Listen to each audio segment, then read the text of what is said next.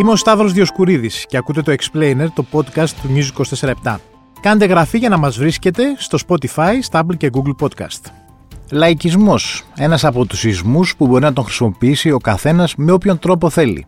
Επίσης, είναι μια λέξη που επιστρέφει δυναμικά στη δημόσια συζήτηση κάθε φορά που η χώρα μπαίνει σε προεκλογική περίοδο.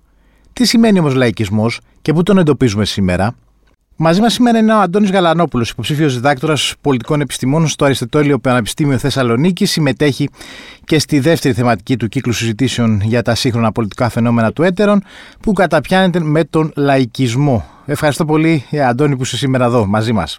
Και εγώ ευχαριστώ πολύ για την πρόσκληση. Ε, Λαϊκισμός είναι μια λέξη που νομίζω ότι προέκυψε πολύ στην Ελλάδα μετά από την κρίση και μετά. Από το μνημόνιο και μετά. Ε, ναι, δεν είναι η πρώτη φορά που κάνει την εμφάνισή της στην ε, δημόσια συζήτηση στην Ελλάδα, αλλά θα έλεγα ότι τελευταίο, ο τελευταίος κύκλος της συζήτησης για το λαϊκισμό έχει ανοίξει με την ε, κρίση, με τον ερχομό της κρίσης στην Ελλάδα, τα μνημόνια και είναι ακόμα μαζί μας, συνεχίζει. Ε, στην ουσία, λαϊκιστής, ας πούμε, αν το θέσουμε με τη σύγχρονη έννοια, την σύγχρονη ελληνική έννοια των μνημονίων, ήταν αυτός που έλεγε ότι δεν πρέπει να υπάρχουν μνημόνια. Ναι, είχαμε μια ταύτιση με έναν τρόπο του αντιμνημονιακού με τον λαϊκιστή και αντίστοιχα του μνημονιακού με τον αντιλαϊκιστή. Ε, και αυτό που ήταν αρκετά ενδιαφέρον είναι ότι συνήθως το αντιμνημονιακό στρατόπεδο ήθελε να προσδιορίζεται ως αντιμνημονιακό και όχι ως λαϊκιστικό. Ενώ στην ανάποδη πλευρά προέβαλε κανείς ότι ήταν αντιλαϊκιστής και όχι μνημονιακός. Και αυτό μας δείχνει πολλά για τα ζεύγη των δύο λέξεων, νομίζω. Κάπως δεν χάνει την μπάλα με όλα αυτά; Ε, σίγουρα. Σίγουρα. Ε... Αυτό που σκεφτόμουν για να μιλήσουμε σήμερα, ε, να το παρομοιάσω κάπως για να γίνει αντιληπτό, είναι ότι είναι σαν να περπατάμε σε έναν στο πεζόδρομο με μπαράκια. Ακούς από παντού μουσική, ε, η οποία γίνεται κάποια στιγμή απλά μια φαβούρα και δεν μπορείς να ξεχωρίσεις τίποτα. Αυτό δεν σημαίνει ότι κάποιο μπαράκι εκεί δεν παίζει ας πούμε ροκ μουσική, που μπορεί να σ' αρέσει, μπορεί να μην σ' αρέσει. Κάπως έτσι είναι τώρα. Δεν ξέρεις ακριβώς τι είναι ο λαϊκισμός μέσα σε αυτή τη φασαρία που γίνεται στο δημόσιο λόγο. Παρ' όλα αυτά δεν μπορείς να πεις ότι δεν υπάρχει κάτι που μπορεί να ονομαστεί λαϊκισμός και έχει συγκεκριμένα χαρακτηριστικά. Ποια είναι αυτά; Ποια είναι αυτά; Θα έλεγα ότι ε, τα δύο βασικά χαρακτηριστικά που έχουμε ξεχωρίσει γενικά η ακαδημαϊκή από όποια προσέγγιση και αν ε, ερχόμαστε στο πεδίο του λαϊκισμού είναι ο αντιελιτισμός και ο λαοκεντρισμός. Τώρα επειδή η δεύτερη έννοια ειδικά είναι λίγο περίεργη θα προσπαθήσω να το εξηγήσω πιο απλά ε, χρειαζόμαστε για να πούμε ότι έχουμε έναν λαϊκιστικό λόγο κάποιον λόγο που αναπτύσσεται γύρω από την έννοια λαός, στο επίκεντρο δηλαδή του λόγου μας και χρειαζόμαστε μια κάθετη αντιπαράθεση αυτού του λαού με τη ελίτ, όπως και αν τις ορίζουμε. Μάλιστα. Δηλαδή τώρα, αν το βάλουμε σε ελληνικό πλαίσιο, πώς μπορούμε ναι. να το ορίσουμε τώρα, δηλαδή ποιος είναι κόντρα στη ελίτ; Α, εντάξει, αυτό είναι μια πολύ μεγάλη συζήτηση. το ποιος είναι κόντρα τη ελίτ είναι πιο εύκολο να πούμε ποιος λέει ότι είναι κόντρα ναι. ελίτ. Κοιτάξτε. Ε, Προφανώς έχουμε και διαφορετικά είδη ε, λαϊκισμού. Δεν είναι ένα πράγμα ο λαϊκισμός. Μπορούμε να βρούμε λαϊκισμό στην αριστερά, λαϊκισμό στη δεξιά ή ακόμα και έναν λαϊκισμό, έναν παράδοξο λαϊκισμό του κέντρου πολλές φορές. Μάλιστα. Στην πραγματικότητα, αυτό που χρειαζόμαστε πάντως είναι η ανταγωνιστική ε, αντίληψη, προσέγγιση της ε, κοινωνίας σε δύο μπλοκ που είναι το λαϊκό που συνήθως είναι αυτό που λέμε το από τα κάτω και το ελιτιστικό, ελιτίστικο μπλοκ που είναι το από τα πάνω. Πάντως το, το να βάζεις στο κέντρο το λαό, τι λάθος έχει; Τίποτα. δηλαδή, γιατί εννοώ, γιατί ο λαϊκισμός έχει μια, ένα αρνητικό πρόσημο όταν, τον εκφρα, όταν τη λέμε την έκφραση. Ναι, ναι, ναι. Αυτό έχει προέλθει προφανώς από μια στερεοτυπική αντίληψη της πολιτικής. Ε, χρόνια ε, αρνητικών προκαταλήψεων και στερεοτύπων γύρω από την ε, λαϊκή συμμετοχή στην πολιτική. Γιατί όπως σας είπα και πριν δεν είναι μια ε, συζήτηση σύγχρονη της τελευταίας δεκαετίας, δεκαπενταετίας. Αλλά στην πραγματικότητα ο λαϊκισμός, ο λαϊκιστικός λόγος αυτό που κάνει είναι να αντλεί από το δημοκρατικό φαντασιακό. Αυτό που έχουμε στη δημοκρατία είναι το λαϊκό υποκείμενο. Αυτός είναι ο τελικός εγγυητής της δημοκρατίας. Έχεις εντοπίσει κάποιες διαφορές μεταξύ του αριστερού και δεξιού λαϊκισμού; Ναι, φυσικά. Κοιτάξτε, ότι ακολουθεί κάποιος αυτή τη δομή ε, λόγου και δημιουργεί αντιπαραθετικά ζεύγη δεν σημαίνει ότι τα υποκείμενα της αντιπαράθεσης δεν έχουν σημασία. Ήθιστε ο αριστερός λαϊκισμός ε, να περιγράφει τη σελίτ με περισσότερο οικονομικούς όρους.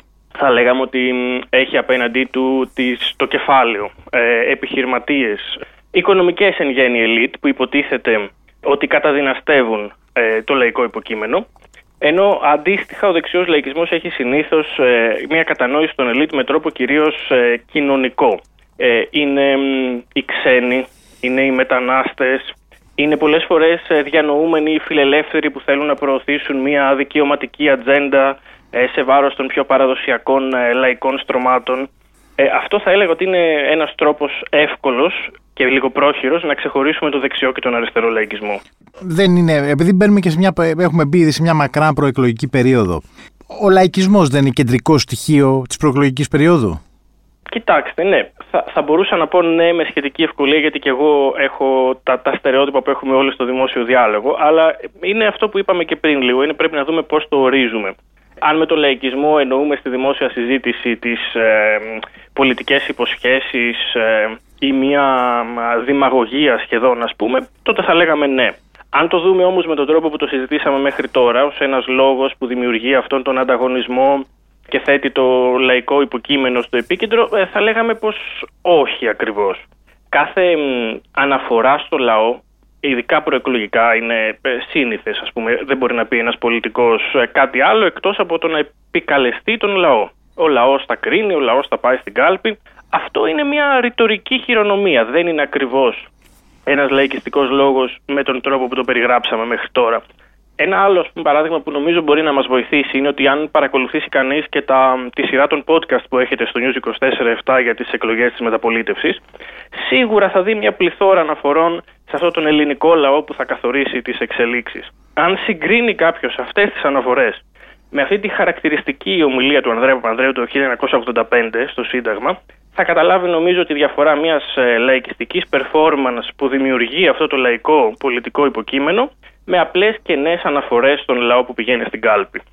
Πάντως ο, ο λαός μπορεί να πηγαίνει στην κάλπη αλλά όπως είναι και ένα ε, βιβλίο που έχεις μεταφράσει για το λαός δίχως εξουσία, το μια σύντομη ιστορία του αντιλαϊκισμού ε, του Τόμας Φρανκ είναι ότι νιώθουμε ότι μεγάλα λαϊκά, ε, μεγάλα κομμάτια ε, από το κοινωνικά στρώματα, μεγάλες κοινωνικές ομάδες νιώθουν ότι είναι πολύ μακριά πλέον από τα κέντρα εξουσίας.